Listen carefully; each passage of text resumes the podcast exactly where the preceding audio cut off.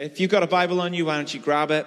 Uh, the words will appear behind me. If not, if you're joining us online this morning, why don't you grab a Bible where you are or uh, hook out your phone and uh, bring up the Bible app wherever you are. We're going to be reading from Acts 1 this morning, just a few verses from Acts 1, verses uh, 7 through to verse 11. And this is God's Word. He said to them, It is not for you to know the times or dates the Father has set by his own authority but you will receive power when the Holy Spirit comes on you, and you will be my witnesses in Jerusalem and in all Judea and Samaria and to the ends of the earth. And after he said this, he was taken up before their very eyes, and a cloud hid him from their sight. They were looking intently up to the sky as he was going, when suddenly two men dressed in white stood beside them. Men of Galilee, they said, Why do you stand here looking into the sky? This same Jesus who has been taken from you into heaven will come back in the same way you have seen him go into heaven. And we thank God for his word that still speaks to us today. So, uh, as Helen said, my name's Dave. I lead the team here at Central, and uh, over the last kind of four weeks or so, we have been digging down into our values here as a church. So, if you've been with us, great. If you've been with us for a little while, great. You'll maybe have an idea of what those are. I'm not going to do that really awful thing that sometimes they did in church and ask you to repeat back to me our values, right? I'm not going to do that to you this morning, right? But we've been walking through those values over the last little while. If you're maybe here this morning, you've arrived in Belfast as a student, or you're just trying to figure out if this is a church uh, that you could belong to, or you've been thinking about that over the last while, then maybe go back, give them a listen on the podcast um, or on YouTube, because it's in my experience, right, that values are way more important than the sign above the door or how great you think a place's social media feed is, right? What a place says it is and what a place is trying to push into is way more important than a badge, way more important than visuals, way more important than anything else. Like, who do we want to be? That is the question whenever you talk about values. Who do we want to be as a church?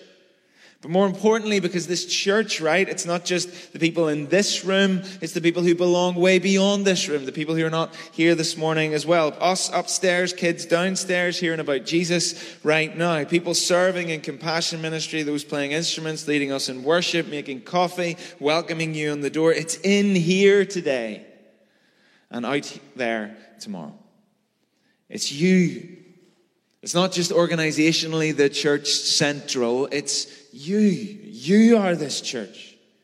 So it's the values that you carry. It's really us talking about who we want to be as a church community, what we hold tightly, and what do we hope that you will hold tightly.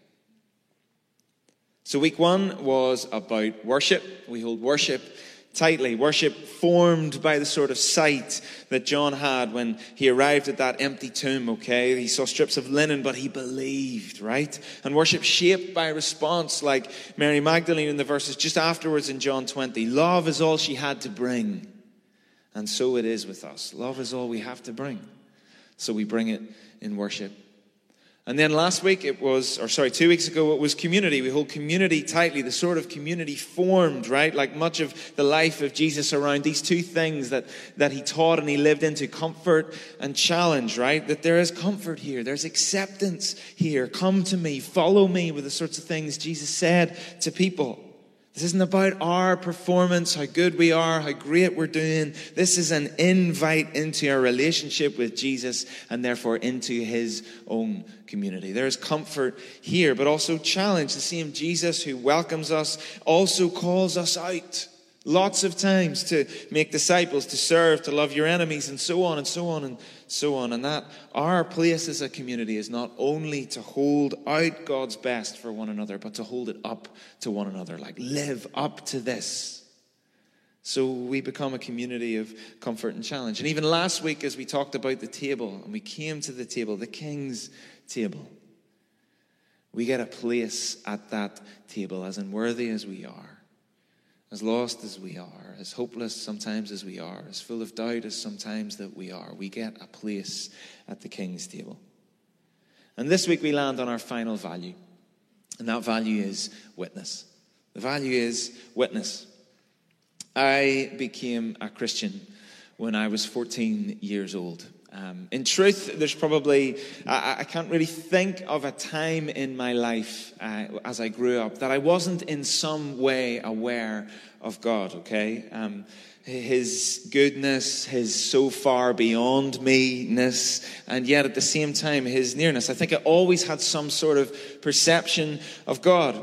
And most tangibly of all, I probably saw him in the lives of my parents uh, and their work. My dad was a church leader. So I saw Jesus at work in the lives of the people that got traipsed through our house just about every Sunday for Sunday dinner. We were that family, right? Someone was at our house every Sunday, right? From the weird to the wonderful, from people who were sleeping rough to missionaries, guest speakers, Irish League footballers, right? They all came through our house. I took it all in as a child. I knew Jesus was at work in transforming lives. But then at 14, at a football camp down in Dublin, something happened. I don't really know. I couldn't really tell you now what it was, what somebody said, what the talk was on. I don't really know. I can't, I can't remember now. But it felt like it came into focus. Most of you in the room are so young uh, that you don't remember anything to do with analog TVs and aerials, right? You'll just watch Netflix now, right? But back in the ancient days, right?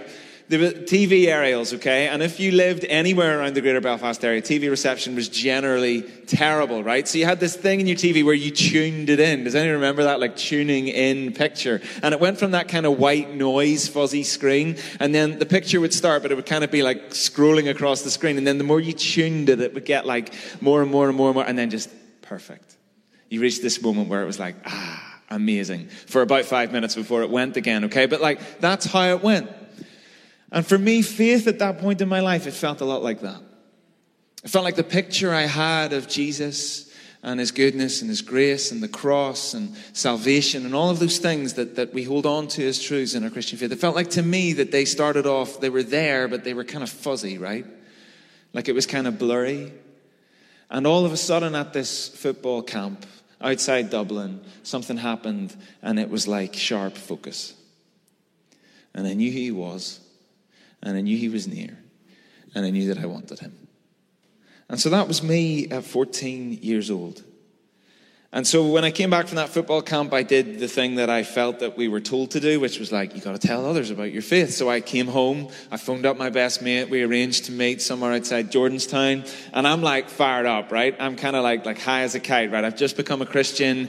I'm like, I'm good to go, right? And with some like mixture of nervous energy and excitement and like Coca-Cola, I was like, I, I was going to say Coke and then I thought you'd think I was on drugs. I went to meet my best friend, okay? So I go to meet him and I'm like, this is going to be incredible incredible, right? I've just become a Christian. I'm going to lead this guy to the Lord. It's going to be incredible, right? So I meet him uh, and we sort of do some like general chit chat and we're kind of walking along the street. And then I'm like, so, you know, I've become a Christian. And he's like, right. And that was kind of it, right? So then I'm like, right, well, you know, he's not that amazed about this. So I started telling him about the gospel and I'm like, you know, telling him about Jesus and all of this sort of stuff. And, I, and I've been like on the go for about 10 minutes. And, and in my head, I'm like speaking to him like I'm on a stage at Wembley, right? Like I can feel like the soft pad playing in the background, wind machines, you know, blowing my hair. You know, I'm like, I'm going for it. And I get to the end and he's like, cool. Um, do you want to go skateboarding? And that was it, right? That was it. That was the entirety of my first attempt at telling somebody about Jesus. And the thing is that as we come to that this week, I think we come to one of, what is one of the most undeniable calls of the Christian life and one of our core values, which is to be witnesses. To be witnesses. And yet it remains one of the things I think that my generation and the generations that have come after seem most reluctant to do. Like we know it's a big call. Like when I talk to anyone who's a Christian, it's not like they ever debate that God is telling them and calling them that we need to be witnesses. We need to be, uh, you know, telling the outside world about the grace and goodness and mercy of God. That we, we need to do it, right? Nobody ever debates it, but for some reason it seems to fall off uh, as a passion in our lives. Why is that? Why is that? And at the end of the day, those of you sitting here today who follow Jesus, you're only here because somebody told you. All of us who sit here today as believers of Jesus, you're only here because somebody told you. So, why do we find it so hard? Well, maybe there's a couple of things. Maybe first it's the cost, right? Mean, the word for witness that we get in the New Testament, we just read it there a minute ago from the book of Acts, right? The word that we get is from the Greek word marturia. It's the word that we get martyr from, right? And in some ways, maybe you think, you know, that to tell people the cost is like too high. Maybe like me, you sat through the youth talks, you know, when you get like the mission youth talk, when someone comes from the far side of the world and you're like, you know, they're asking and they're sort of hoping that there might be a response and you're absolutely terrified that if you respond, you're going to be the person that gets sent to the far side of the world to tell people about Jesus. So, you, you know, there's one thing I'm not doing today. I am not holding my hand up, right? Maybe that is you, right? You're so afraid of the cost. Like if I say yes, where am I going to go? Like, I don't want to go and do that. I don't, I don't want to do that. So I'm not responding. Or maybe it's the culture that we live in, right? One of the great challenges, I think, of our time is the sense of shame we have at the thought of sharing our faith in a world or a culture where one of the highest values is this idea of tolerance, right? So we almost feel ashamed at the thought about telling people about Jesus, like the claims we'll make, the intrusion into people's lives, like we might trigger them, right? So we feel the thrust of our time that it's your truth, just keep it to yourself. And so that's what we do, don't we? We keep our head down. We try not to rock the boat. We try not to let anybody else know, even though we live in a time of a thousand gospels speaking to us constantly, trying to convert us constantly to their cause. The cause, the gospel of career trajectory, the gospel of living your best life, the gospel of whatever makes you happy, the gospel of gender identity theory, the gospel according to Louis Vuitton, All Saints, or whoever it is you can't take your eyes off. We live in a time of a thousand gospels, and they're trying to convert you night and day. Yet we feel the shame at the thought that we might tell somebody about ours. So we keep the low profile, we keep our heads down, just kind of quietly hoping and praying that, like, just enough of the way of Jesus might leak out of us, that by some miracle somebody might meet Jesus through our lives.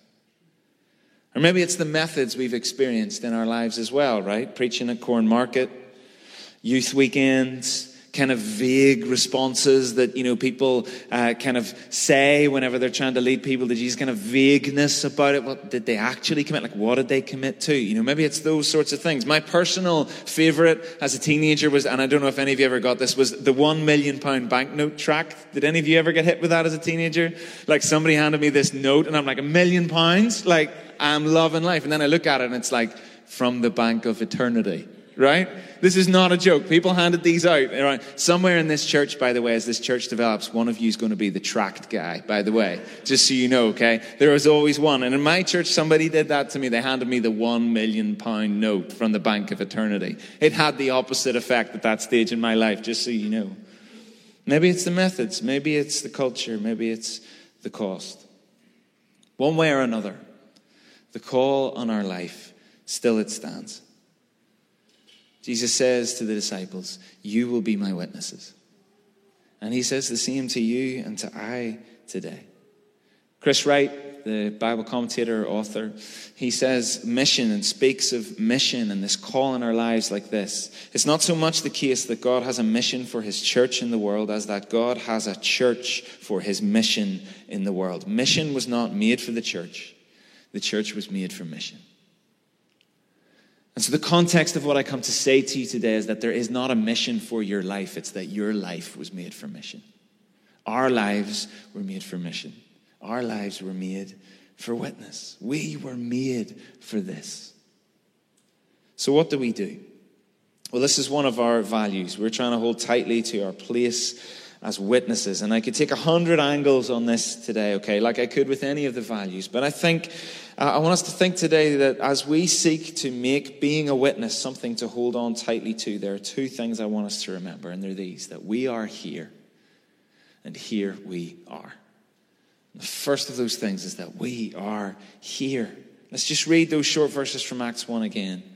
He said to them, It's not for you to know the times or dates the Father has set by his own authority, but you will receive power when the Holy Spirit comes on you, and you will be my witnesses in Jerusalem and in all Judea and Samaria and to the ends of the earth. For those of you that have been around here for a while or have bothered to look at the website, you'll have heard us say our kind of vision line a lot, okay? And it is this We are here, joining with God and others in the transformation of Belfast as disciples who make disciples, right? And in lots of ways, right? The, the last couple of weeks have been about our formation as a community of disciples, right? Living lives of worship and, and community to, to see our lives transformed. But this week, this week is about the transformation of Belfast bit in that vision line, right? And so we are here, Belfast. We're here. This beautiful, broken, healing, full of life and laughter and bloody mindedness place. This place we call home. This place we come to study in. This place we come to work to. This place we work in. This city we come to socialize and play sport in and watch films or play music. We are here. You are here this morning. And I say that because I've always wondered about that part in Acts 1 8, right? You will be my witnesses in Jerusalem, Judea, Samaria, and to the ends of the earth. Like, why does Jesus mention those places, right? Why bother? The destination was the ends of the earth, right? I mean, it's pretty clear that's where he wants the gospel to go. That's where he expects the message to go. So why does he not just say that, right? Like, you will be my witnesses everywhere. You'll be my witnesses in all the earth, right? Why does he not just skip to the end bit? Because that's kind of the destination, isn't it? Why? Well, it's because place has always been important to the mission of God and to the heart of God. Place has always been important. We walked through the book of Acts over this last year, right? It took about 30 weeks to get it done, so I'm hoping that you remember some of it, right? But I think that when you look back through the book of Acts and you think back through that series, you remember how deeply significant places were as they met the message of Jesus along the way. How methods changed, how what God did changed, how the questions that were being asked changed, how as it went from place to place, there was significance in that. Think about how the letters to the Ephesians and the Romans and the Philippians and the Corinthians and the Colossians and the Thessalonians, right? Think about how Paul writes different things to each of those places as the transformation of God looks different in each of those places. Place is significant. This place is significant. And we find ourselves as carriers of the gospel, don't we?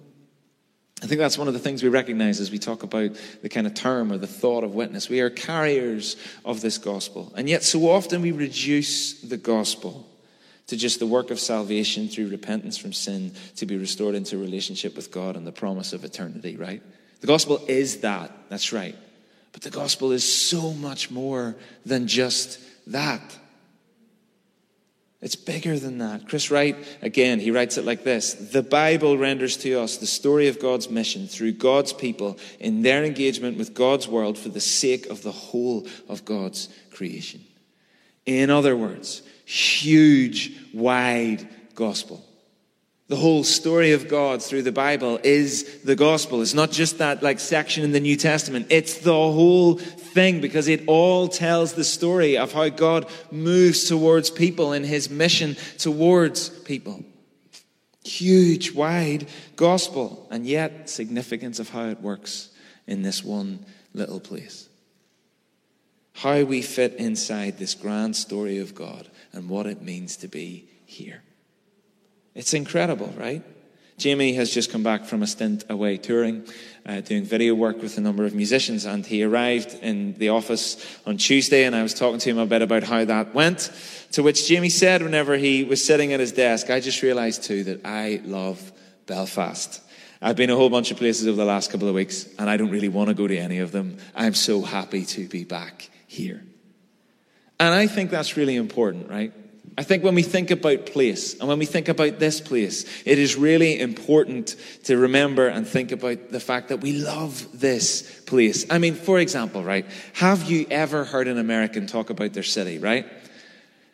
Every American ever lives in the greatest city in the world, right? Like nobody ever says like, oh, like I live in Ohio. Like they never say that, or New York, or wherever they're from. Like every American believes that where they live is the greatest city in the world, right? That's what they believe. The greatest city in the world, and the greatest country in the world, and the greatest era the world has ever known. Like that's how they feel about it. And yet, Northern Irish people, there's this kind of like, ugh, Belfast thing that people do, right? It's like we have this kind of pitiful thing about Belfast. Like we don't take it too seriously, so we're a bit like, oh, you know, Belfast, it's a bit weak. You know, it's like that's how we feel about it, right? But you can't do it. You gotta love this place. You have to feel about it like Jamie said. I realized that I love this place and I don't want to be anywhere else. I don't want to be anywhere else. We can't eye roll about it. And the other thing we also do is that we have this wider sense as Christians, off an awful lot, that the sense of like the culture in inverted commas has gone to pot, right? Like the culture as this thing that we're not contributors to. It's gone to pot, right? The cultures. We become culture warriors, right? Inside the church, or some sense of pity looking down our noses at the city from some holier than thou place, right? And it makes me think of how Jonah must have felt about Nineveh. Like he didn't want to go there, right? And we will never reach this place if we don't want to go there. If that's how we feel about Belfast, we will never reach it. We have to love it, not regret it, not scorn it, not pity it. I love how Tim Keller writes about their journey as Redeemer whenever they planted into New York City. And he writes this Early in Redeemer's ministry, we discovered it was misguided for Christians to feel pity for the city, and it was harmful to think of ourselves as its Savior. We're not here to feel pity for Belfast. We're also not here to realize that we are the city's savior, because we're not. And I learned that really quickly after we planted Central, okay? And there were three things really from that what Tim Keller wrote in his book uh, called Center Church that I picked up so quickly whenever we started to, you know, started to lead and, and I guess press into what it meant to be a church here in Belfast. The first was this, that we have much to learn from the city. We have so much to learn from this place. There is already beauty here. There is already creativity here and compassion here and justice here. Like this city is the most densely populated place in Northern Ireland. Therefore, it's most full of image bearers of God. Therefore, most full of God's design. There is wrong here too. I'm not denying that. I'm not saying that it's, you know, a small outbreak of heaven, right? But there is beauty here too.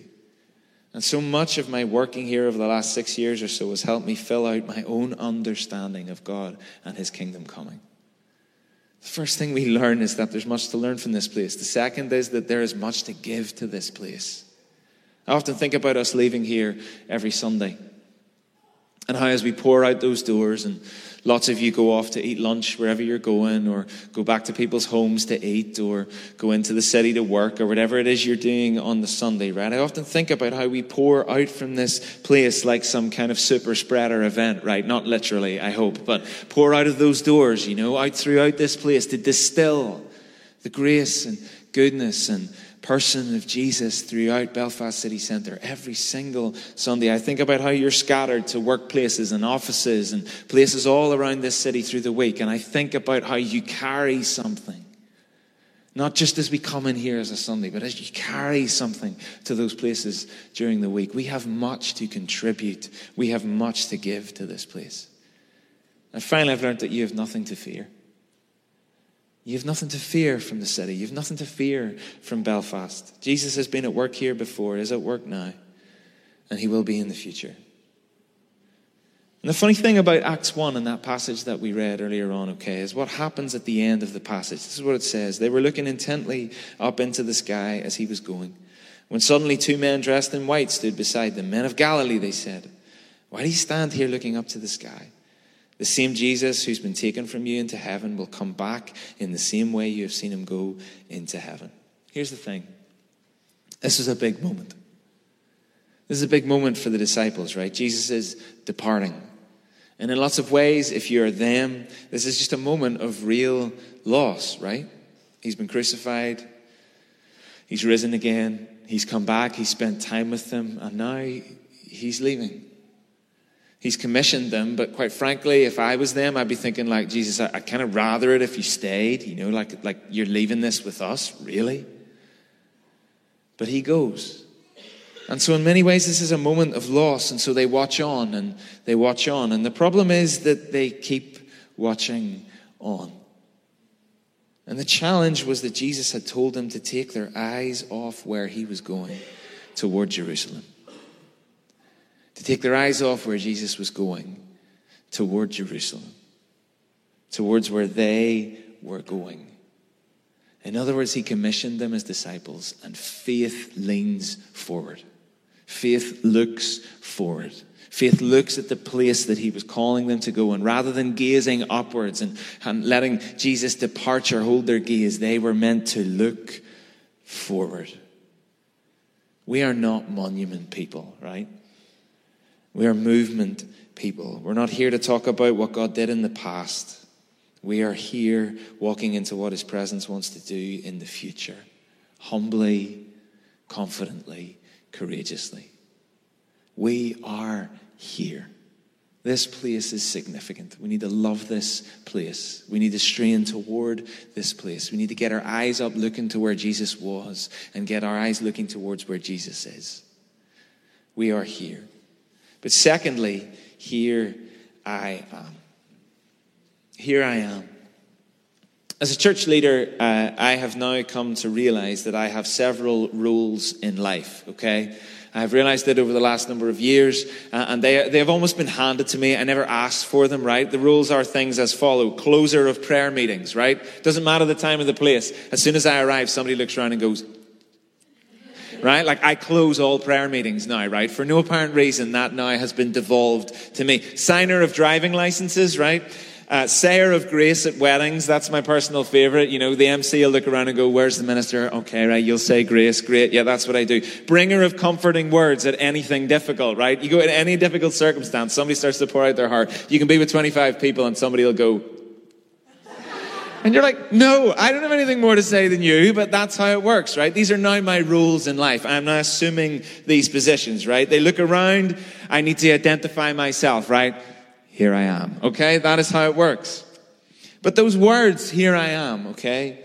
They've been at the heart of the stories of God's mission and at work through some of the Bible's most significant leaders. You look through the Old Testament, particularly, and then kind of bridging into the New Testament, those three words, here I am. They have been at work right at the heart of the mission of God. So, most obviously, okay, is in the life of Samuel, okay, in his call and I'll read these verses to you now from Samuel 1, okay? It says this One night, Eli, whose eyes were becoming so weak that he could barely see, was lying down in his usual place. The lamp of God had not yet gone out, and Samuel was lying down in the house of the Lord where the ark of God was. Then the Lord called Samuel. Samuel answered, Here I am. And he ran to Eli and said, Here I am, you called me. But Eli said, I did not call. Go back and lie down. So he went and lay down. Again, the Lord called, Samuel. And Samuel got up and went to Eli and said, Here I am, you called me. My son, Eli said, I didn't call. Go back and lie down. Now Samuel did not yet know the Lord. The word of the Lord had not yet been revealed to him. A third time the Lord called, Samuel. And Samuel got up and went to Eli and said, Here I am, you called me. Here I am.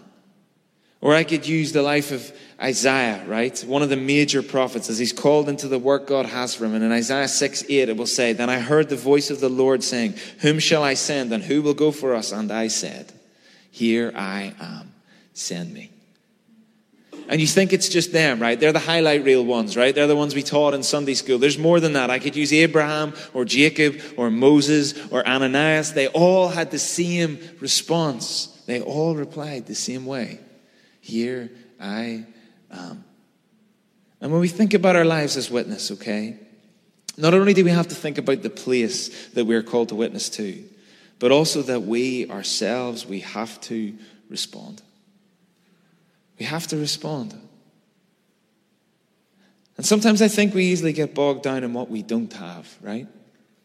skills as a communicator, boldness, extroverted personality type, like whatever it is. Like just because you're an introvert, you don't get a by ball, right? I'm sorry to tell you that, right? I know you're pained enough whenever I ask you to turn around and welcome someone on a Sunday, but you don't get a by ball from the mission of God.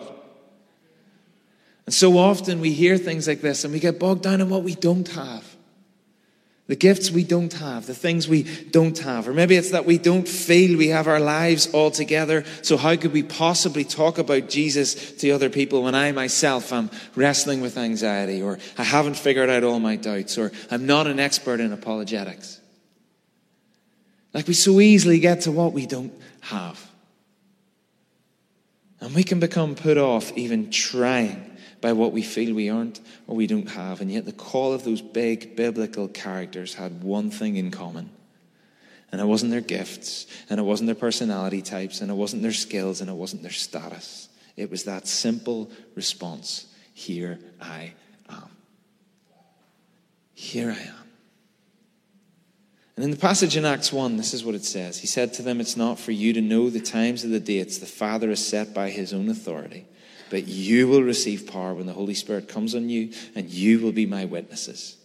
In other words, there is an order to this witness, right? And it's exactly the same in Luke 24 and 49, whenever it kind of points towards this moment. The same thing happens in both, and it's this. First the Spirit is poured out, then we become witnesses. That's what he says. That's, that's what Jesus is saying, and that's what's happening in both passages. It says exactly the same thing, right? If you remember what it says in Luke 24, stay in the city until the power comes, and you will be my witnesses. Wait for the power, go to the place. Wait for the power, then go to the place.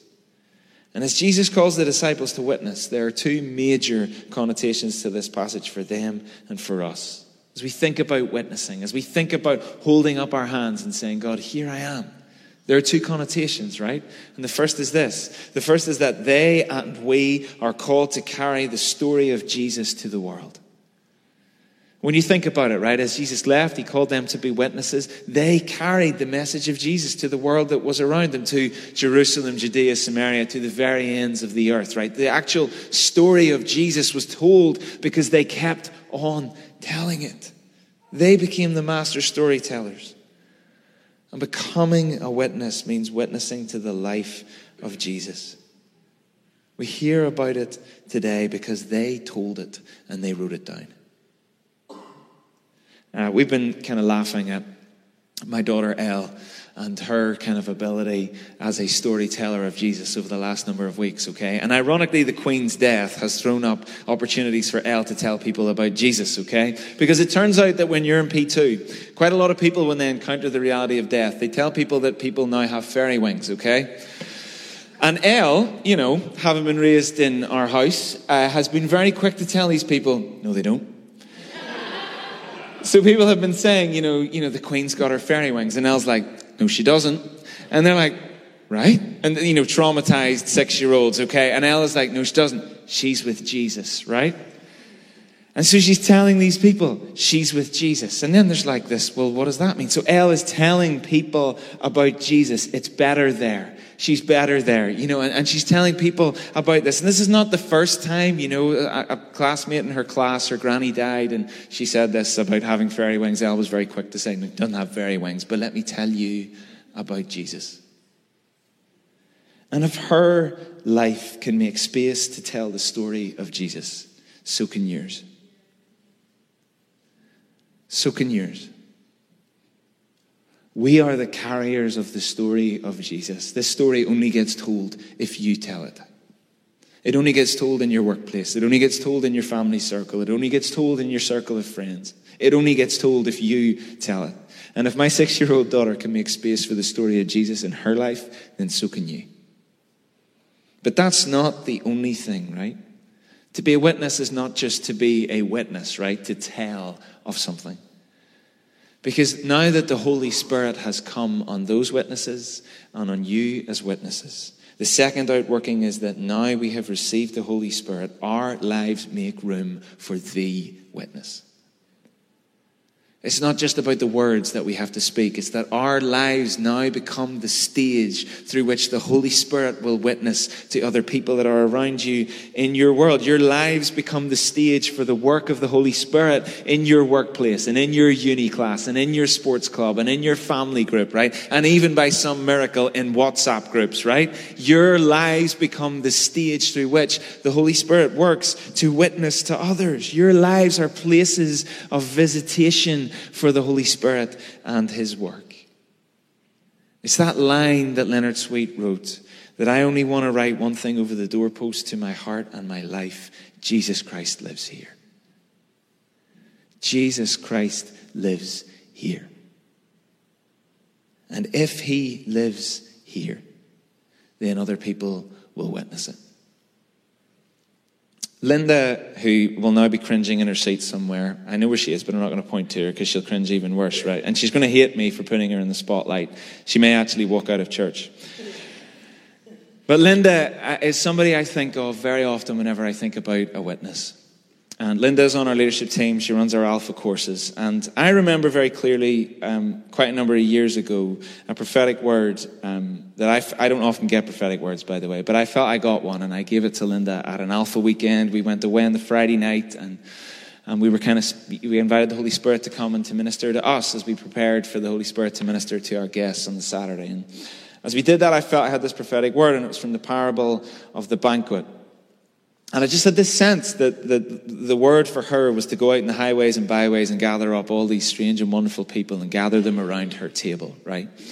Now, Linda, at this point in her life, okay, was always that person who was always saying, you know, no. If I asked her, like, she, I'm not worth, I'm not capable of doing it. Like, like, repeat line in Linda's life. Linda, do you think you could maybe lead this? No, no, no way. I could never do it. And yet she did it. Side note, by the way, always ask those people. The people that say I could never do something, always ask them. Because it turned out it was the best thing ever. Because Linda was much better at running Alpha than I ever was. But she took that word that weekend, and since then, I have just watched this most incredible witness do it over and over and over again. She has started running, even though she hates running, so she can tell other people about Jesus.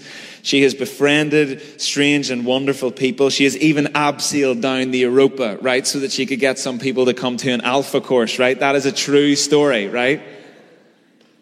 She has made her table quite literally the place where others have encountered Jesus through her witness. Her table, her life, has become the stage through which the witness has told others about Jesus. And I think so often, whenever we get up and we talk about things like witnessing, right, we jump so quickly to emphasize the telling and the words and all of that stuff. And we so easily play down how our lives become the stage for the witness. Whatever it looks like, whatever you've got. The question today is not how capable or gifted or sorted you are. It's how willing you are to hold your hand up and say, Here I am. Use me. Use me.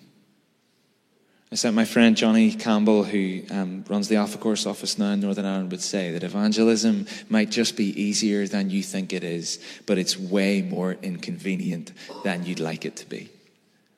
What have you got in your life? How can you say to the Lord, Here I am, use me?